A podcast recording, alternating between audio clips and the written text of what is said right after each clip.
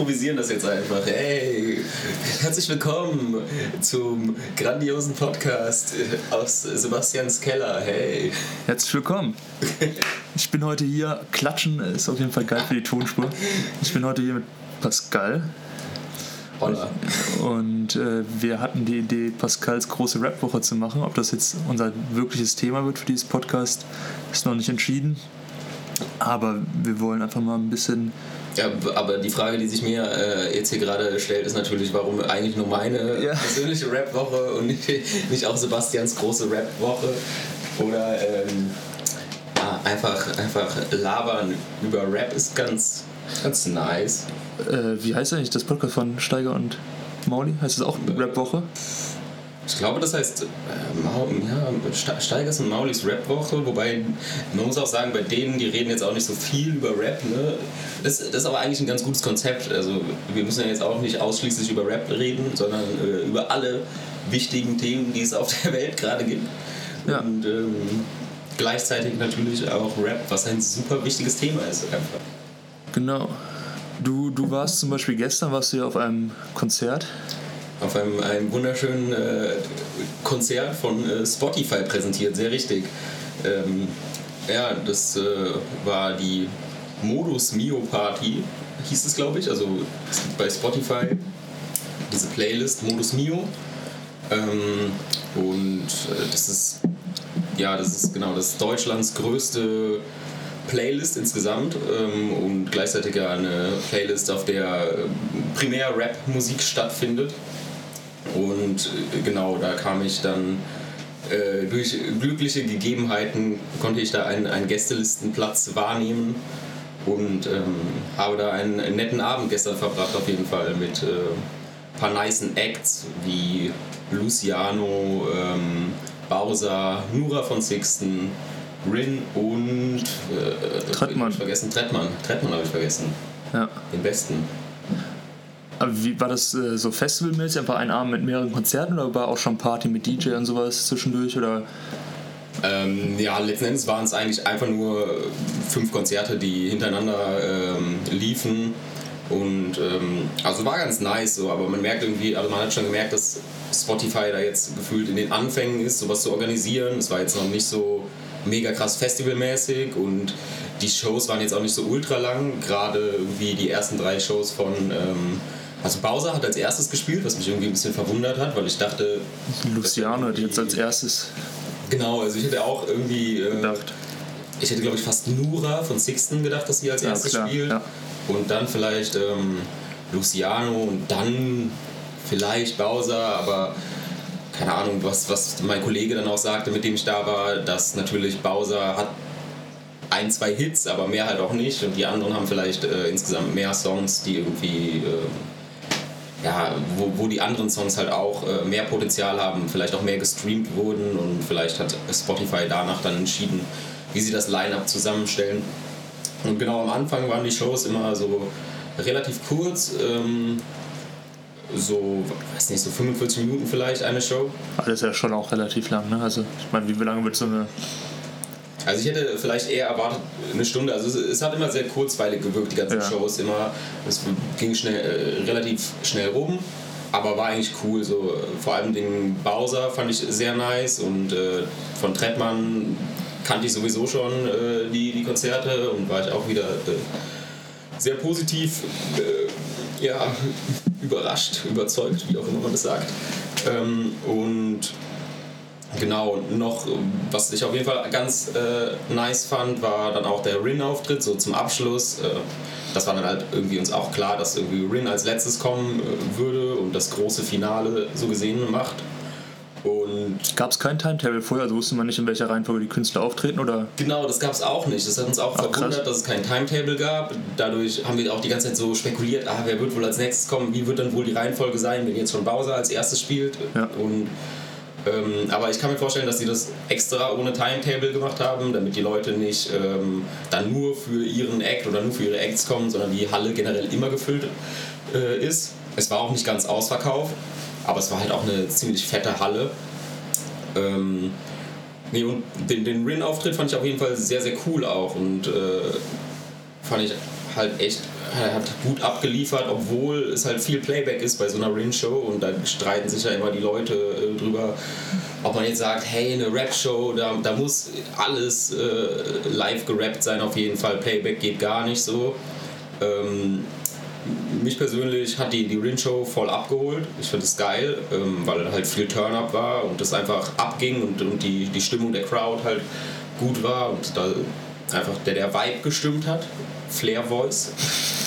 Und Hast du Energie gehabt? ich, ich hatte sehr viel Energie, auf jeden Fall.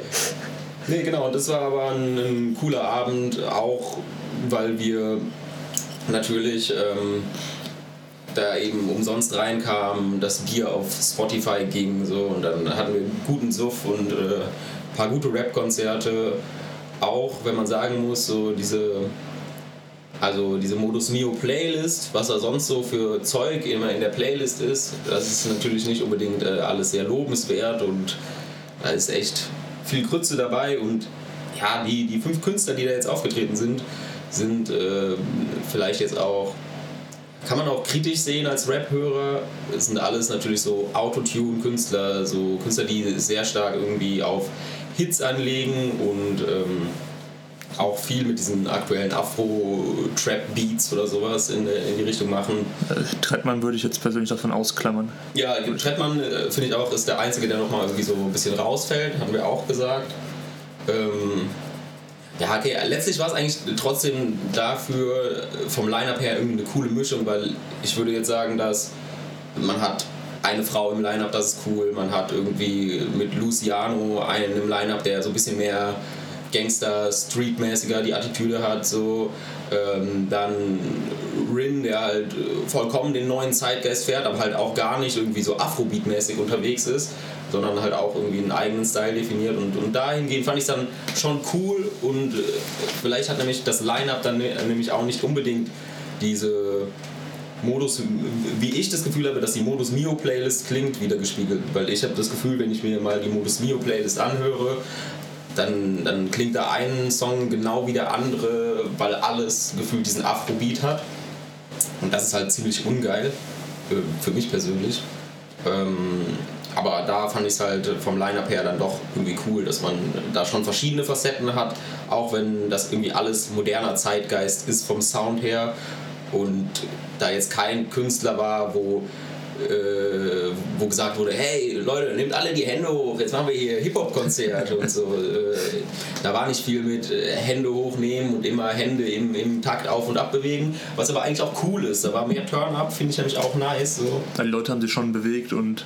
Ja, mega. Also gerade auch, gerade auch dadurch, dass eben die Halle nicht ganz voll war. Ähm, gab es dann, wir standen relativ weit hinten, und da gab es dann halt auch Platz irgendwie und da waren so verschiedene Mails-Gruppen, die da voll krass abgegangen sind, auch halt den Platz genutzt, genutzt haben, einfach abgedanced haben. Das war halt echt cool und ähm, ich muss sagen, irgendwie so im Vergleich zu vielen anderen Hip-Hop-Konzerten, die ich halt schon gesehen habe, war das schon eine andere Crowd. So. Es waren sehr, sehr viele Mädels da, was ähm, ich nicht unbedingt äh, erwartet hätte. Keine Ahnung, wenn wir sonst auf Rap-Konzerten waren, ja. immer, immer äh, eher das Gefühl, dass sehr maskuline Crowd immer. ja, 80% Minimum maskulin und da war es auf jeden Fall 50-50, würde ich sagen, ja.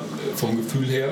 Und äh, da waren wir halt auch ein bisschen erstaunt, aber es war schon cool. Aber finde ich, find ich geil. Also ich meine, ich würde auch sagen, dass wir auf dem Splash die letzten Jahre, gut, letztes Jahr waren wir nicht, aber die drei Jahre davor hat man jedes Jahr kontinuierlichen Anstieg an der Frauenquote gesehen. Frauenquote, ja. Was irgendwie auch cool war. Und weiß nicht genau, was das für Rap bedeutet, dass er, ob er einfach nur für Jugendliche interessanter ist, egal ob männlich oder weiblich, oder ob er auch einfach bei den Frauen ankommt, weil auch mehr Frauen selber Rap machen und es mehr unterstützt wird und gefeiert wird. Ja, also klar, genau, kann ich mir vorstellen, dass einerseits auch äh, das vielleicht eben daran liegt, dass auch jetzt mehr Frauen selber Rap machen, was halt auch mega cool ist, dass irgendwie die, die Szene ähm, mehr ja, mehr Facetten bekommt und gerade halt auch einfach da mehr Frauen ins Game kommen. Und ähm, was wir auch noch dachten, woran es liegen könnte, ist halt, dass gerade durch den, die, die Mehrnutzung von Autotune und Alben das Ganze aber schon irgendwie auch ein bisschen musikalischer wird und ähm, es, es kommen mehr so äh, Ohrwurm-Hooks und so. Es ist, ist vielleicht leichter zugänglich teilweise auch oder einfach weiß ich nicht, soundmäßig, ja, es ist einfach auch in der Mitte der Gesellschaft angekommen irgendwie gerade wenn man, wenn man jetzt eben schaut und äh, Modus Mio Playlist dann halt die größte Playlist in Deutschland ist, äh, was halt eine Rap-Playlist ist, dadurch. Also Modus Mio ist tatsächlich eine Rap-Playlist einfach nur. Genau, es ist eine, eine Rap-Playlist, wobei man. Also, man kann sich ja dann immer streiten, ist, äh, weiß ich nicht, was du Liebe nennst, ist das noch Rap? Das ist schon auch eher fast ein Popsong oder ja, so andere Sachen, aber eigentlich ist es halt eine reine Rap-Playlist. Und ich weiß nicht, äh, wie das bei Apple Music ist, da hat man ja keine Zahlen, welche Playlisten die größten sind, glaube ich. Ne? Ja, ich weiß nicht, also Apple hat natürlich seine eigenen Playlists. Also es gibt nicht so Playlists, gibt es schon, aber die werden nicht so gepusht, glaube ich, von Drittanbietern. Da heißt dann, heißen die Playlists immer angesagt, Doppelpunkt dann Deutschrap wäre halt angesagt Deutschrap oder angesagt ja. Pop gibt es. Und ich selber hörte halt immer die angesagt Deutschrap und ich muss ähnlich sagen wie du, dass halt in dieser Playlist, da habe ich Wochen, teilweise auch mal einen Monat Songs drin, da habe ich keine Lust mehr, die Playlist anzuhören. Mhm. Ich höre die sonst immer sehr gerne an, einfach weil man in der Hoffnung, dass ich alles mitbekomme, was released wird. Ja. Weil es ja schon schwierig ist, dadurch, dass jetzt durch Spotify, Apple Music kann ja jeder einfach unglaublich schnell was releasen. Und es ist schwer, das zu verfolgen, finde ich. Und da versuche ich mir mal den Überblick zu machen, was jetzt rausgekommen ist. Aber es ist halt schon so, dass ich oft Wochen habe, wo ich irgendwie nicht, nicht viele Songs finde, die ich gut finde und dann tatsächlich auch in meiner Mediathek speichere, um sie nochmal zu hören. Mhm. Aber das ist ja auch alles quasi auserwählt, ne? Von je, je nachdem, wie es ankommt. Und scheinbar ist halt die große Masse der Leute, die diese Playlist folgen, finden die Musik gut.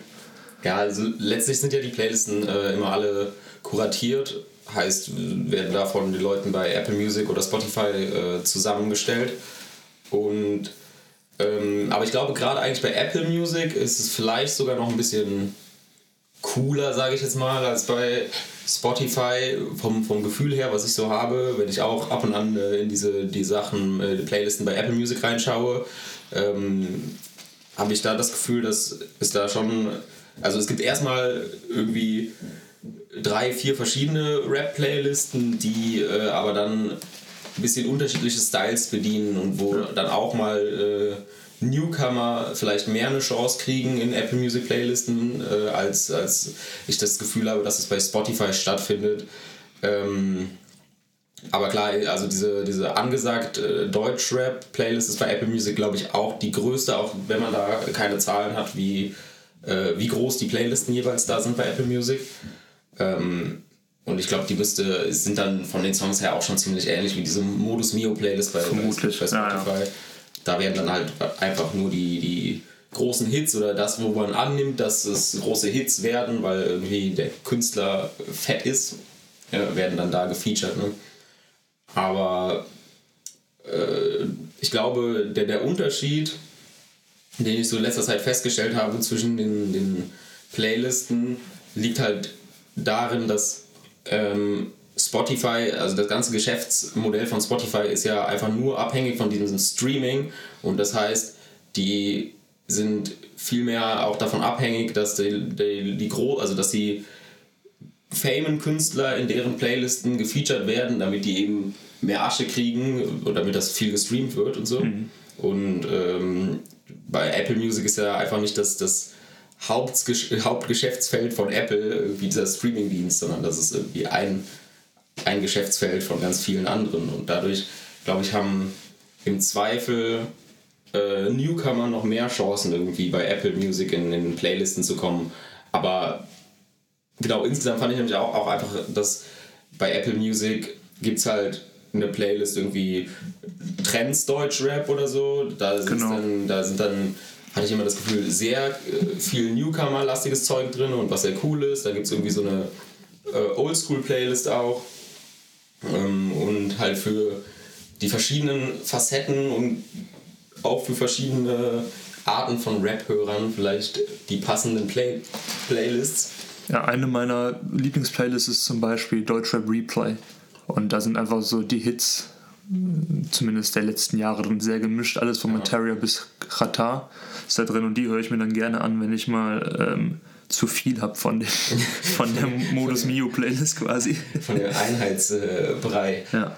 Ja, irgendwie, also als Fazit muss ich da auf jeden Fall für mich äh, momentan schon feststellen, wenn ich Playlisten hören würde, würde ich mir glaube ich eher Apple Music Playlisten anhören als Spotify Playlisten, weil auch dann eben die, die eine Spotify Playlist äh, ist letzten Endes, also Modus Mio ist eigentlich so wie, ich glaube, das heißt auch äh, Deutschrap aktuell oder so ist eine andere Spotify-Playlist.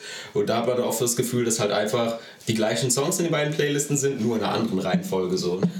Und auch so ein bisschen, ja, hey, brauche ich halt nicht. Aber letztlich, weiß nicht, ich bin jetzt sowieso kein großer Playlist-Hörer und mache mir dann lieber auch meine eigenen Playlisten. Ich weiß nicht, wie das bei dir so ist. Ja, ich habe jetzt, ich habe tatsächlich ganz aufgehört, mir selber Playlists zu machen. Ich höre sehr viele Alben immer. Habe ich immer schon gemacht. Ich war nie ein Fan davon, mir irgendwie einzelne Titel zu kaufen, sondern habe mir entweder direkt das ganze Album gekauft. Und so halte ich es jetzt auch. Und wenn ich dann mal, also ich benutze halt Playlists viel, wenn ich irgendwie Freunde äh, zu Besuch habe, die jetzt kein Deutschrap unbedingt hören. Mhm. Klar, also die hören dann diese einzelnen Songs, was du Liebe nennst und sowas. Die hören die Hits. Ne? Die, die Hits. Und da benutze ich dann schon gerne mal eine Playlist, dass ich mir da was raussuche, was von Apple Music oder sonst was vorgeschlagen wird, einfach um das im Hintergrund ein bisschen laufen zu lassen. Ja, okay, das verstehe ich voll. Also ich glaube halt insgesamt äh, gefühlsmäßig geht es irgendwie immer mehr dazu über, dass Leute viel mehr Playlists hören als Singles, aber ey, ich muss halt auch sagen, für mich ganz klar, das Album steht immer noch irgendwie an, an erster Stelle und es ist halt viel nicer, wenn ein, wenn ein Künstler ein geiles Album rausbringt, als wenn er jetzt halt, weiß nicht, drei geile Singles, die aber halt gar nicht zusammenpassen. So, ich fand da zum Beispiel als, als gutes Beispiel, was ich mir so in letzter Zeit gedacht habe, so ein Album, wie es äh, Summer Jam gemacht hat, fand ich nicht so geil, weil ich da das Gefühl hatte, ja, jeder Song war halt als Single angelegt, aber insgesamt war das Album für mich nicht ganz rund oder war ja. ist nicht so die Songs haben nicht so gut zusammengepasst, sondern klar, jeder Song für sich war irgendwie ein Hitmäßig, aber zusammen, weiß ich nicht, es war mir, dieses Album hat mehr gewirkt, als wäre es eine Playlist so hm. Und da finde ich schon irgendwie ein, ein, stringentes Album halt auch geiler, was irgendwie gut durchläuft, einen, einen roten Faden hat, wie auch ja. immer. Und sowas. Äh, apropos neue Alben, ich habe jetzt, Sido hat jetzt ja einen neuen Song veröffentlicht, 1000, ja. 1000 Tattoos heißt der, glaube ich. Ja. Und dann habe ich mir bei mal angeguckt, welche Songs da drauf sind. Ist das wieder ein Best-of oder sind da also Best-of mit irgendwie drei neuen Songs oder wie ist das zu verstehen? Ich glaube, es ist ein Best-of. Ähm, ich habe nur irgendwas auch gelesen von Haftbefehl und Cool Savage Feature genau, drauf, ja. glaube ich. Also ich glaube, es würde ein paar neue Songs geben, äh, aber im Großen und Ganzen ist es, glaube ich, nur ein Best-of. Also ja. vielleicht drei neue Songs und sonst bleibt da alles beim Alten. Ja, krass, weil ich hatte, ich verfolge ihn so ein bisschen auf Instagram natürlich auch. Und da war jetzt irgendwie die letzten Monate ständig in so einer Villa in Griechenland, mhm. so ein Tonstudio, was glaube ich sehr beliebt ist. Und ich dachte, der nimmt jetzt halt ein ganz neues Album auf und. Vielleicht hat er auch ein neues Album aus, aufgenommen, aber bringt jetzt erstmal ne, sein Best-of, um dann irgendwie, wenn nicht, ja. in, in, einem halben Jahr später dann sein Album rauszudroppen. Ich weiß noch gar nicht, Weißt du, wann das, dieses, das Release von diesem Best-of ist, weil das so rauskommen soll? Keine Ahnung, ich glaube ziemlich bald. Weil ja, ich meine, Playlist ist schon also Tracklist ist ja schon draußen, erstes Single schon ja. draußen.